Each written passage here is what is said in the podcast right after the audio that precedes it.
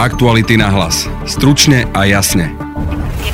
Tie najurgentnejšie potreby momentálne v Bejrute sú pitná voda, potraviny, lieky a zdravotnícky materiál. Na sociálnych sieťach boli fotografie toho, ako si lekári a sestričky svietia mobilmi na operáciu, pretože nemajú elektrický prúd. Takto opisuje situáciu v Bejrúte pár dní po masívnej explózii PR manažérka človeka v ohrození Frederika Halásova. Do Libanonu dnes dorazia dvaja humanitárni pracovníci organizácie. Problém je, že prístav bol zničený, čiže napríklad cez túto cestu, ktorá by bola najjednoduchšia priviesť všetky tieto potreby cez prístav, teraz to nie je možné. No a Slovensko sa zatiaľ na pomoc Libanonu pripravuje. Budete počuť hovorcu ministerstva vnútra Petra Lázarova. Rezort vnútra hľadá možnosti na jeho čo možno najskoršie zabezpečenie. Čaká nás pre zatvorené školy počas pandémie generačná katastrofa, ako na to upozornilo OSN. No a budeme mať menej vzdelanú generáciu? Pýtali sme sa na to Viktora Kríža zo Slovenskej komory učiteľov. Ja by som bol asi trošlinku opatrnejší. By som povedal, že už všelijaké situácie sme zažili. A tiež pedagóga a psychologa Mirona Zelinu.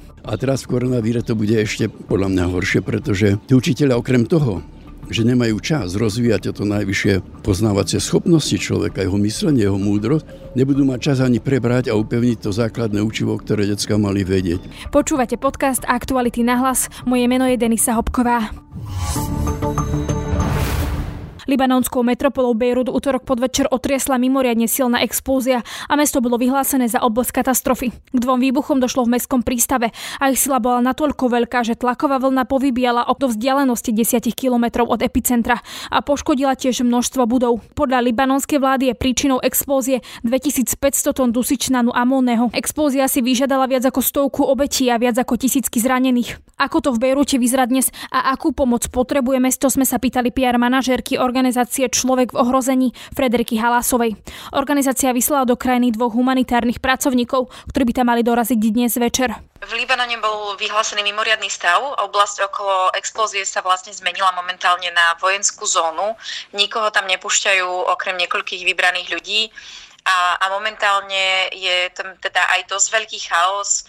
Dnes sa tam začalo zbierať napríklad sklo, ktoré bolo porozbijané po celom meste. Všade naokolo sú zničené domovy, budovy. A ten výbuch dokonca poškodil aj všetky hlavné nemocnice v Bejrúte. To znamená, že skutočne tá situácia je zlá. Včera dokonca ešte pre, vyťahovali preživších z trosiek a stále prinášali do nemocnic vlastne nových ľudí a stále sú niektorí ľudia nezvestní. Tie najurgentnejšie potreby momentálne v Bejrute sú pitná voda, potraviny, lieky a zdravotnícky materiál. Tie úplne základné veci, pretože výbuch poškodil celú infraštruktúru. Je tam veľký problém sa vôbec dostať. Sú obrovské zápchy na cestách, e, boli zničené vodovodné potrubia, boli zničené elektrické rozvody a teda je veľký problém vôbec tieto základné potreby naplniť v Bejrute a dostať ich tam. Spomínali, že je to teraz vojenská zóna, že nikto sa tam nedostane, ale tí, tí obyvateľia, ktorí tam žijú, oni tam vlastne sú teda že izolovaní, alebo, alebo museli odtiaľ z tej nejakej časti odísť, alebo čo to znamená pre nich? Z tej oblasti okolo výbuchu bolo vysídlených zhruba 300 tisíc ľudí podľa posledných údajov, a pričom títo ľudia boli vysídlení napríklad na okraj Bejrútu. Napríklad obyvateľia uvoľnili izby vo svojich domovoch na to, aby mohli niekoho ubytovať, alebo sa uvoľnili iné ubytovacie zariadenia. Jednoducho to bola prvá vec, ktorá sa riešila, že sa hľadalo dočasné ubytovanie pre týchto ľudí a stále sa riešia aj dočasné prístrežky, aby títo ľudia mali zatiaľ kde bývať, pretože tie ich domovy boli skutočne zničené. Vy ste spomínali, že sú mimo prevádzky viaceré nemocnice. E, majú vôbec kde ošetrovať tých zranených? A ako toto vlastne teda na to pôsobí? Lebo to asi teda komplikuje celú situáciu. Je to momentálne obrovský problém, že nevedia jednoducho ošetriť všetkých tých 5000 zranených, ktorých zatiaľ hlásia. Všetky nemocnice sú plné, najmä si treba uvedomiť, že nemocnice boli tiež poničené tými výbuchmi.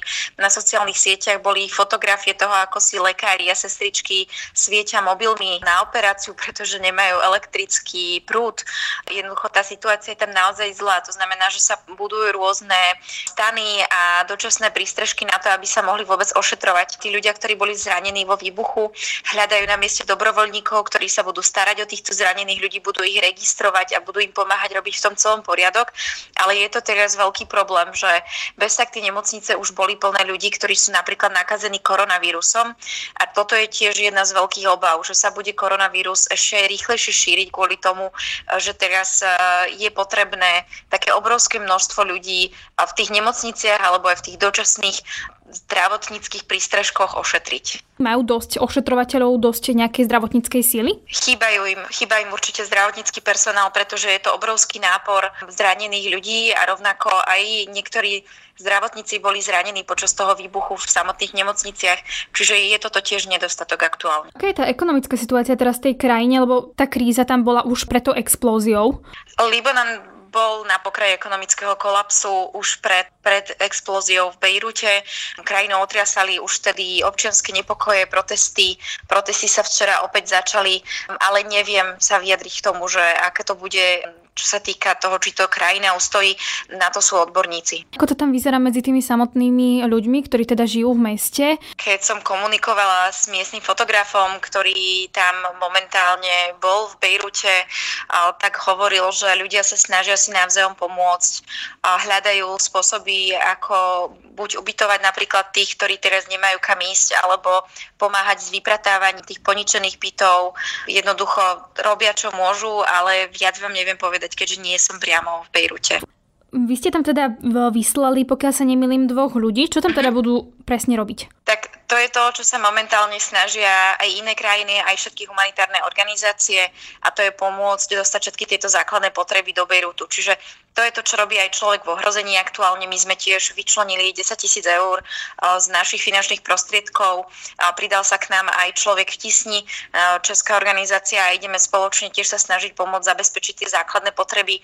To znamená pomôcť s pitnou vodou, s potravinami, s liekmi, so zdravotníckým materiálom na to, aby, aby sa to dostalo. Problém je, že prístav bol zničený, čiže napríklad cez túto cestu, ktorá by bola najjednoduchšia priviesť všetky tieto potreby cez prístav, teraz to nie je možné, čiže skutočne tá logistika a ten spôsob, ako to tam všetko dostať, je teraz veľmi náročný.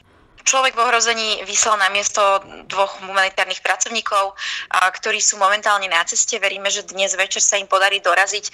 Je to náročné aj v súvislosti s opatreniami proti šíreniu koronavírusu. Zajtra ráno majú veľké stretnutie s našim miestnym partnerom a rozhodnú sa, ako rozdelíme financie, čo je to najdôležitejšie, kde treba najurgentnejšie pomôcť a ako to urobíme a potom sa okamžite začne pomáhať práve aj s pomocou tejto miestnej organizácie. Hoci sa pôvodne hovorilo o tom, že Slovensko by malo vyslať do Bejrutu 18 členy tým hasičov a záchranárov, nestalo sa tak. Podľa slov ministerstva vnútra sú požiadavky na záchranné týmy zo strany Libanonu v súčasnosti pozastavené, nakoľko boli požadované kapacity naplnené. No a akú pomoc teda chystá Slovensko? Pýtali sme sa hovorcu ministerstva vnútra Petra Lazarova. Ministerstvo vnútra Slovenskej republiky v spolupráci s Ministerstvom zahraničných vecí a európskych záležitostí Slovenskej republiky reflektuje na požiadavku humanitárnej pomoci pre Libanon. Vzhľadom na rozsah a rozmanitosť požadovaného predovšetkým zdravotníckého materiálu, ktorý sa bežne nenachádza v udržiavaných zásobách štátu s ohľadom na jeho úzkoprofilovú špecifikáciu a dobu expirácie, ide najmä o konkrétne lieky, rezort vnútra hľadá možnosti na jeho čo možno najskoršie zabezpečenie a doplnenie alokácie skladovaného materiálu pre núdzové prežitie. OSN varuje pred generačnou katastrofou, ktorej čeli svet pre uzatvorenie škôl v dôsledku koronavírusu. Ešte v polovici júla mali byť kvôli pandémii zatvorené školy asi v 160 krajinách, čo sa týkalo viac ako miliardy žiakov. Či nám hrozí generačná katastrofa a čo robiť v septembri, aby sme prípadnej generačnej katastrofe zabránili, sme sa pýtali Viktora Kríža zo Slovenskej komory učiteľov. No, ja by som bol asi trošlinku opatrnejší, teda keďže som roky učím, tak by som povedal, že už všelijaké situácie sme zažili školstve nejaké dieťa vypadne, zlomí si nohu a tri mesiace nie je v škole aj, aj, aj vážnejšie. Keby naša kvalita vzdelávania na Slovensku bola taká vysoká, aká by mala byť, tak potom by to mohlo byť, že lutujeme, že dieťa prišlo o tri mesiace.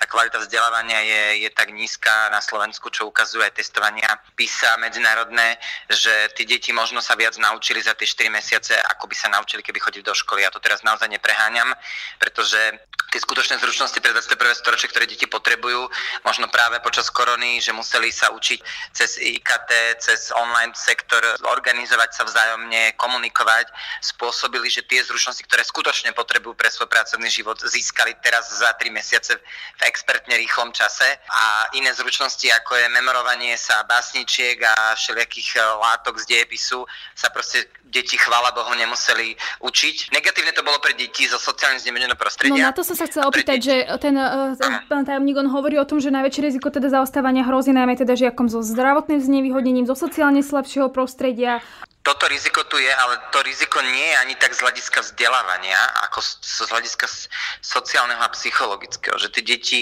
v podstate do tej školy častokrát chodia s tým, že škola je jedno z mála podnetných prostredí a takisto socializácia, čiže kontakt so svojimi rovesníkmi, získavanie ako keby nejakých sociálnych zručností. Nemyslím si, že tie deti sa, by sa, že sa v tých školách naučia, tie deti zo sociálne alebo zdravotne, že sa v dnešných školách naučia niečo kvalitné, čo vplyvom vymeškania troch mesiacov sa proste im bude fatálne chýbať. Im bude fatálne chýbať ten sociálny kontakt. Ja napríklad rozmýšľam nad takými prvákmi, ktorí sa v škole učia písať, čítať a teraz napríklad z domu sa to asi nie každý naučí rovnako a takže nemôže im napríklad to nejak spomaliť, to, že budú v niečom, že sa tak rýchlo tie veci nenaučia, ako by sa ich naučili za bežných okolností, keby neboli teda doma, ale boli by normálne v škole?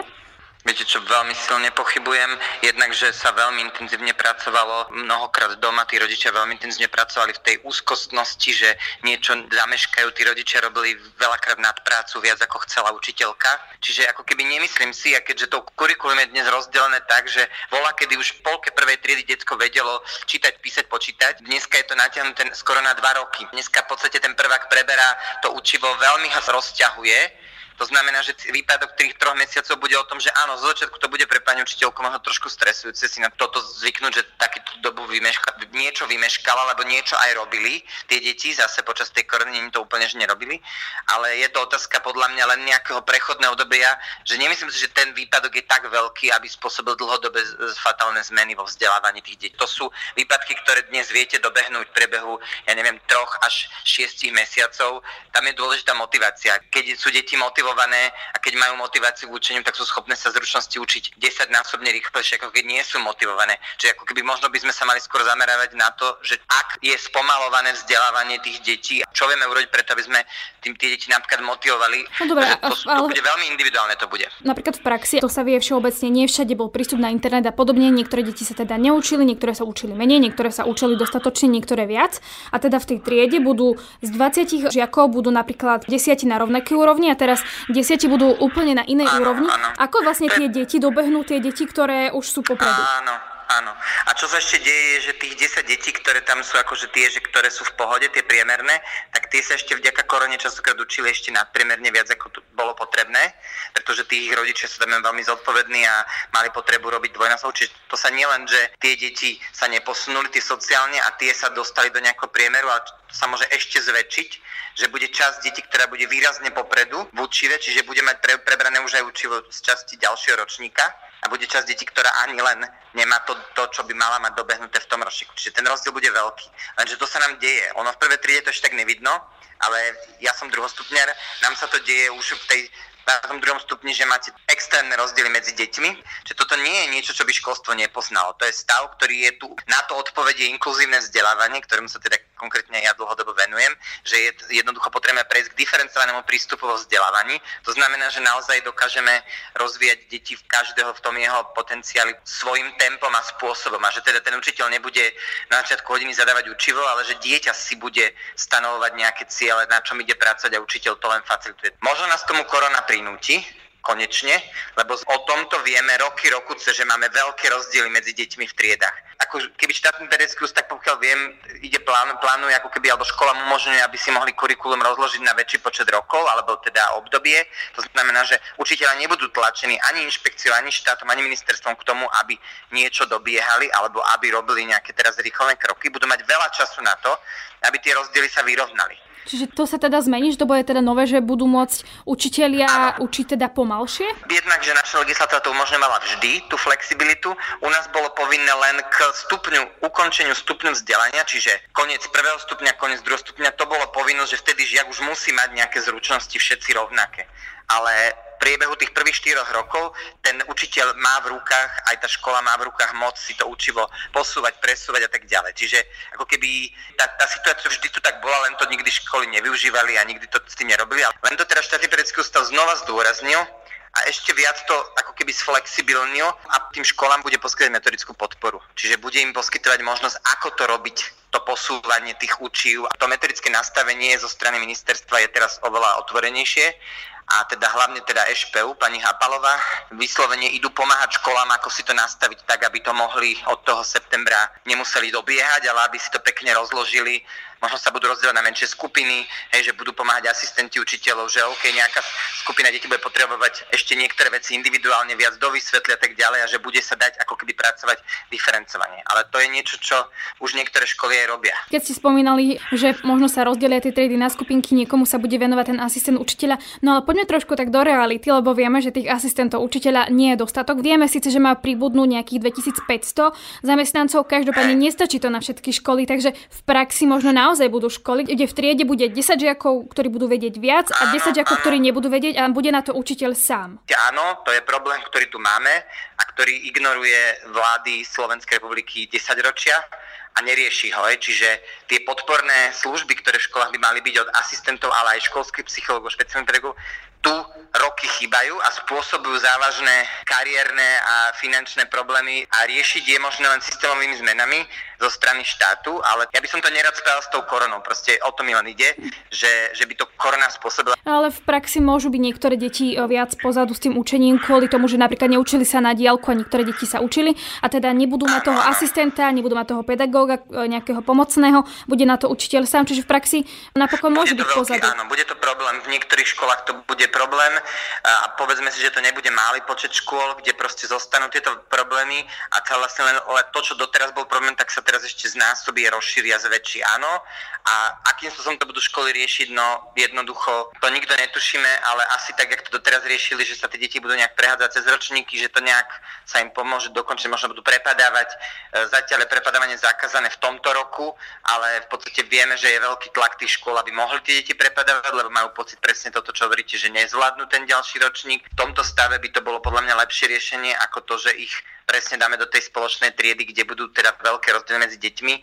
Ja neviem úplne predvídať, že čo to všetko bude znamenať, čo to spôsobí, lebo je to trošku nová situácia, ale každopádne nie sme pripravení na to. Septembra v mnohých školách ale nie vo všetkých. Mnohé školy budú vedieť aj proste s tým pracovať jednak, že teraz idú aj cez projekt MPC ďalšie tisíce asistentov a odborných tímov, takže mnohé školy si s tým budú asi vedieť nejako poradiť a budú hľadať nejaké efektívne riešenia, ale opakujem to, čo hovoríte aj vy, že budú školy, ktoré to nebudú zvládať a ministerstvo nie, nie je pripravené, nemá premyslený plán, aby vedelo pomôcť práve takýmto školám, aké vy spomínate, ktoré tu teda budú. Myslí, myslíte, že bude teraz napríklad tento rok a ďalší rok prepadovať viac detí, ako tomu bol doteraz? No v tomto roku nemôže, ale v ďalšom roku je možné, že sa to bude diať, že pokiaľ legislatíva sa nezmení, lebo teraz toto prepadávanie bolo v podstate len mimoriadným zákonom ušené, ale vlastne zákon sa znova vráti do svojej platnosti vo chvíli, keď skončí mimoriadný stav na Slovensku, čo skôr či neskôr bude musieť skončiť a tým pádom sa znova legislatíva o prepadávaní bude proste uvoľnená, ak ju teda ministerstvo celkovo nezruší. Čiže ak bude to možné, že sa teda bude môcť prepadávať, tak je dosť možné, že mnohí, mnohé školy proste budú, že môže sa zvýšiť počet detí, ktoré budú prepadávať v ďalšom školskom roku. Ale myslím si, že bude ministerstvo chcieť urobiť niečo preto, aby to nedovolilo. Ale to, čo potrebujeme, je vyriešiť, aby tie školy mali dostatok podpory, lebo tlačiť na učiteľov, že nechávajte ich prepadávať, ale zároveň im neposkytnúť tým učiteľom podporu a pomoc vo, vo forme asistentov a odborných tímov, to je dosť také pokrytecké a farizejské. Každopádne asi školy čaká od septembra ťažší začiatok školského roka, ako to bolo roky predtým. To je jednoznačne áno. Vieme, že stále tu prebieha druhá vlna, mnohí učitelia sú 50 plus, čiže ten vekový priemer školstva je veľmi vysoký a je možné, že mnohí učiteľia budú vypadávať nám v septembri ešte zo škôl kvôli ohrozeniu, nebudú nastupovať a tak ďalej, že tých rizik je veľa a bude to náročné, to je isté. Na spomínanú generačnú katastrofu sme sa pýtali aj psychológa a pedagóga Mirona Zelinu.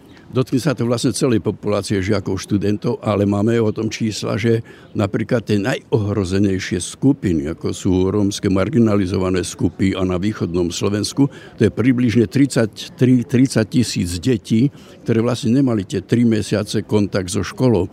A teraz nehovoriac o tom, sú určité prieskumy, ale nie veľmi dokonalé, na tých ostatných školách, vrátane moderných gymnázií, či tam bola výuka alebo nie. Ale celkovo je možno povedať, že za tie 3-4 mesiace je určitý deficit samozrejme vedomostí, poznatkov a ten treba nejakým spôsobom riešiť.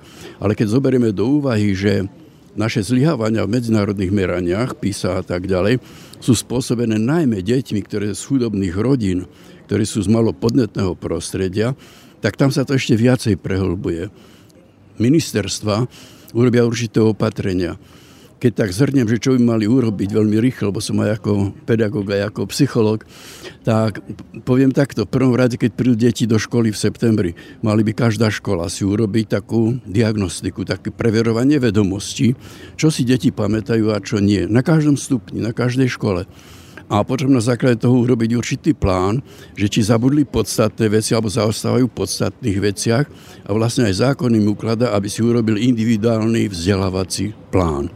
Druhé opatrenie, ktoré samozrejme už je trochu naznačené, ale pokiaľ viem, moc sa v tom nerobí, aby sa neučili deti v septembri, oktobri, ktorí budú dobiehať látku, všetko to, čo zameškali.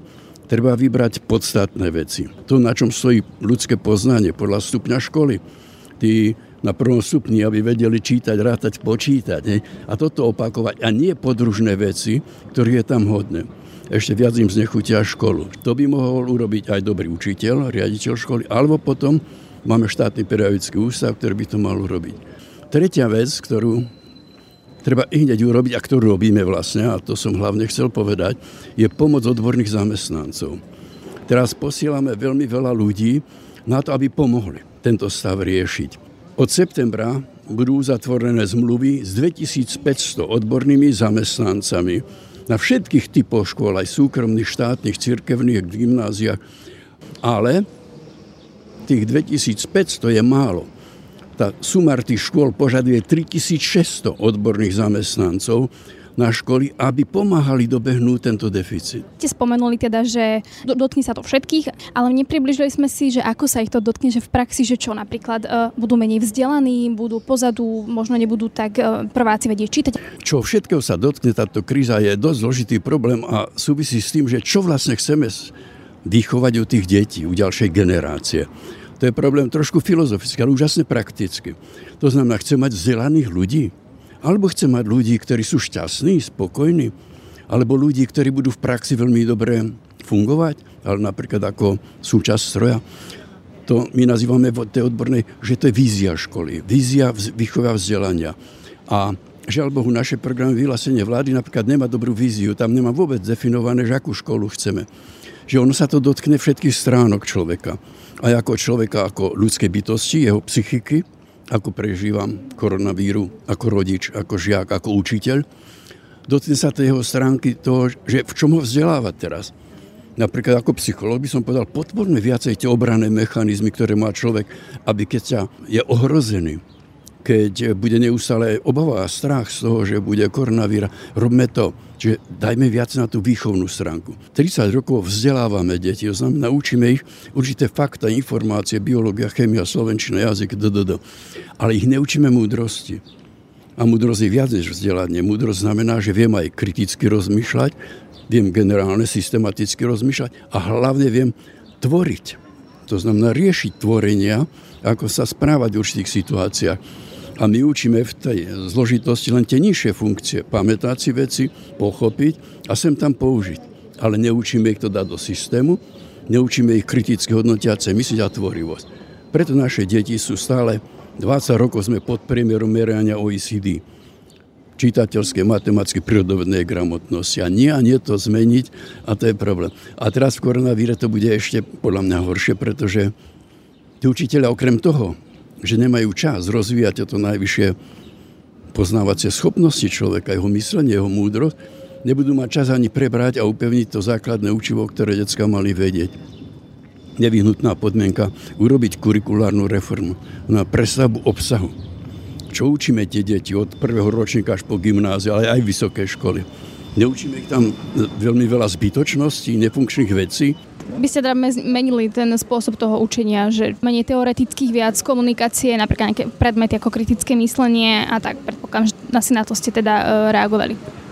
Už teória a svet dávno ide po tom, že my nemáme len vzdelávať na tej úrovni memorovania pamäti, ale na tých všetkých funkciách. To znamená prepracovať napríklad učebnice, všetky metodiky, aby rozvíjali tie modely sú všeliak, ale najmä 6 základných tých, nazvime kognitívne funkcie. Detsko by malo, že pamätá si, hej, to je prvé, porozumie, čo si pamätá, aplikuje to v praxi, to sú tri úrovne. Tam sú naše deti lepšie než americké alebo iné deti v meraniach. Na týchto troch úrovniach úloh, lebo testy PISA sú urobené podľa tejto klasifikácie. A na ďalšej úrovni je to abstraktné myslenie, syntetické, holistické. Na ďalšie hodnotiace, kde patrí kritické a tvorivosť. V týchto troch posledných naše deti zlyhajú. Keď sa dívam prečo, a my chodíme a kontrolujeme napríklad, že nahrávam hodiny na, alebo moji žiaci, hodine, koľko otázok, úloh v učebnici ty si dal na vyučovanie, aby on mohol podať samostatný názor, kritické myslenie, aby mohol niečo vytvárať, návrhy, aby to dal do širších súvislostí, že sa Einstein mohol poznať s Komenským a prečo spolu nespolupracovali. On nemá poňatie o tom, povie áno, mali by. To neučíme. A tie úlohy v tých testoch sú na tieto druhy myslenia. Toto treba prebudovať Žiaľ Bohu, u nás napríklad na Slovensku sme jediná krajina, ktorá nemá výskumný ústav pedagogický ktorý by toto mal rozpracovať, ktorý mal urobiť štátny pedagogický ústav, to nestíha, nerobí. Výskum sa detské psychológie robí iné veci, testy, merania, problémy. Metodicko-pedagogické centra väčšinou vzdelávajú. Nemáme ľudí, ktorí by toto preniesli. Dokonca nemáme preložené knižky základné o tomto druhu vyučovania. To sú len tá oblasť poznávacích schopností. A tam je tá veta, ktorú som už dneska povedal, že múdrosť je ovládať a mať dobré myslenie vo všetkých úrovniach a nielen v tých prvých troch. Máte pocit, že k tomu teda smerujeme napríklad aj na čele s novým ministrom školstva alebo s tým programovým vyhlásením vlády, že smerujeme teda k tej zmene, o ktorej vy hovoríte? Náš minister školstva nemá pedagogické vzdelanie, on nemá pedagogické minimum. On nemusí ale vedieť to, nech je dobrý manažer. Ale nech sa obklopí ľuďmi, ktorí toto vedia, o čom hovorím. A to nie je môj názor. To celý svet samozrejme robí a tak to ide. Aby sme zmenili prípravu učiteľa, sme ich naučili rozvíjať všetky poznávacie funkcie žiaka od prvého ročníka až po gymnáziu a vysoké školy, to ich treba naučiť. Treba rozpracovať materiály. Na to máme, koľko máme, no stovky ľudí máme v metodicko-pedagogických centrách, ktorí mali by vytvárať metodiky pre jednotlivé predmety. Ja nepoviem, periodopis, prvou, periodopis v štvrtom ročníku. A tam majú domáce zvieratá, kačky, toto. Naučiť ich dať otázky. Nepotrebujem vymenovať všetky domáce zvieratá, ale potrebujem, aby vedel na úrovni jedného domáceho zvieraťa rozmýšľať o všetkých čo máš proti ako by si ho choval, ako je tvoja tvorivosť, čo by s tým zajacom urobil dať im úlohy, dať im cvičenia, naučiť ich myslieť takto. No a to je z dnešného podcastu všetko. Vy počuť si nás môžete cez Spotify a ďalšie podcastové aplikácie. Ak radi počúvate naše podcasty, môžete si predplatiť službu Aktuality SK+. Na dnešnom podcaste spolupracovali Stanislava Harkotová a Tatiana Školtétiová. Pekný zvyšok dňa a pekný víkend želá Denisa Hopková. Aktuality na hlas. Stručne a jasne.